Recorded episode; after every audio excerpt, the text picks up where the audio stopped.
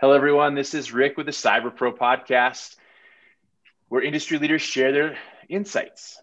Five questions in nine minutes. I'm, I'm super cool today. We have two guests, and I'm going to kick us off. Question number one Luke, tell us who you are and what you do, and then Kyle, follow up. So, I'm Luke Thelen with the Michigan State Police Cyber Command Center for the last six and a half years. Uh, I am an IT specialist and I handle all the forensics that come in to our shop for network intrusions, as that's what we primarily investigate, uh, and whatever forensics that may pertain to, and have a lot of fun doing it. I'm Detective Trooper Kyle Bowen with the Michigan State Police Cyber Command Center. I'm an enlisted member, so I handle more of the legal aspects of what goes on with the uh, serving search warrants or legal processes to companies, um, interviewing suspects, arresting suspects, and basically putting cases together and submitting them to the prosecutor's office for review for possible charges. This is going to be great. I love I love when we can get our service members, uh, especially our police officers, to be in part of these. So, question number two: What's the best thing about being in cyber and IT? So it's an ever-changing landscape, and uh, there's always something new and different that uh, we may or may not have expected. So criminals think differently, as we all know. And so then in turn, we have to adapt and then uh, try to stay ahead of. So when we give presentations or do whatever, we have to try to give people some insight as to how we think that the next step may occur and what we can do to help them and move along and keep their business operations functioning properly. So it's just uh, there's always something new and different to learn. So I really like that. Exciting, exciting opportunities to never be bored. That's a, yes, another exactly. way I've heard it. So, question number three I hear from other leaders in our industry that cybersecurity is a top concern. What, what does that mean to you? Uh, as always, it gets more and more traction uh, from organizations. The problems that we run into in those organizations run into typically budget restrictions, as often we've many times heard. Uh, cybersecurity is one of those elements that it's hard to provide a dollar amount uh, for the ROI.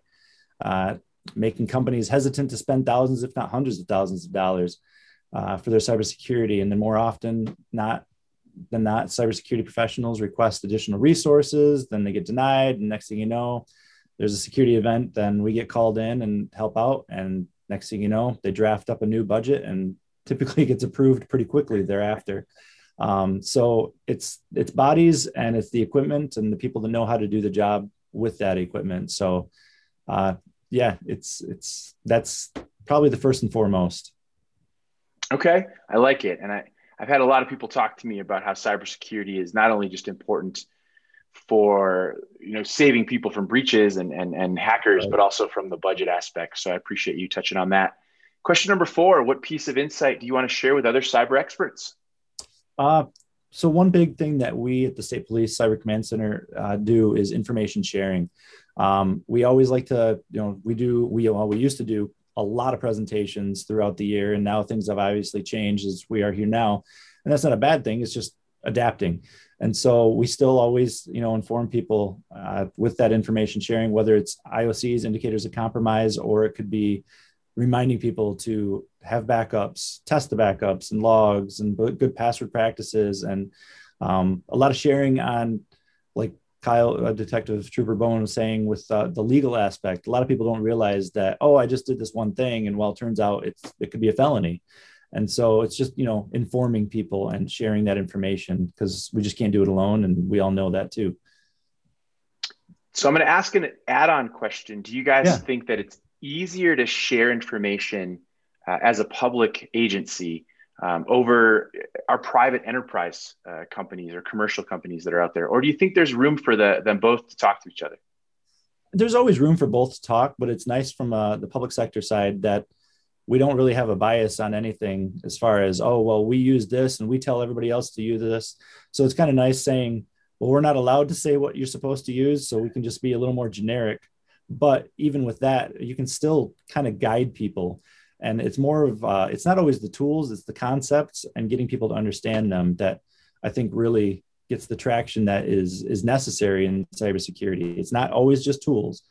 Um, there's there's tons of tools that can do the same thing. So it's not always that. It's getting the understanding and seeing that light bulb kick on and people um, to move forward as like i said before adapting.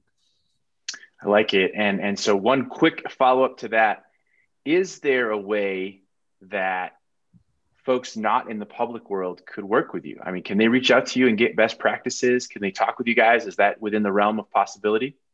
Absolutely. I mean, they're always, we're always, like I said, sharing information. We have newsletters that go out, whether it's just a little snapshot thing or, or a security awareness message, you know, just like a simple paragraph, or it's a full blown article that we write up based on readings and try to give people some insight. Uh, years ago, we had done a securing Facebook and LinkedIn. And as we all know, the security settings change so dynamically and quickly that it's hard to keep up. So, you know, it's already dated, but you know, it still could be a good understand or point of understanding for people too. So, all right, I appreciate that, and I, I thank you for that. I'm sure people will have a better understanding, uh, and hopefully they can start to reach out a little bit more to to our agencies yeah. in the field. So that's good. Last question, I'm going to get it from both of you this time. What's your favorite piece of retro technology that just makes you smile? So there's so much out there, as we can all attest. Um, and in talking to my team, uh, what kind of really came to mind was my Commodore 64 when I was growing up. That was uh, that was kind of a bit of a gateway for me, and uh, just playing some games in those cartridges, but also you know putting in the five and a quarter floppies and uh, loading up the OS so I could do whatever I wanted to do. Uh, totally changed, but still obviously makes you smile. That's awesome. I, I, I remember Oregon Trail and those type of games on that bad boy. Kyle, what about you? Uh, mine would be the uh, Nintendo 64. I like playing the games on that, those retro games. So that's what I had growing up was the 64, Nintendo 64. Nice little Mario Kart and some James Bond. Exactly. All right, guys, you did it. More than five questions in nine minutes. I always love having those folks that are serving. Uh, I appreciate you guys being out there and protecting us. Take a look at the other episodes and insights on the Cyber Pro podcast. My name is Rick, and stay awesome, my friends. Thank you again. Thanks.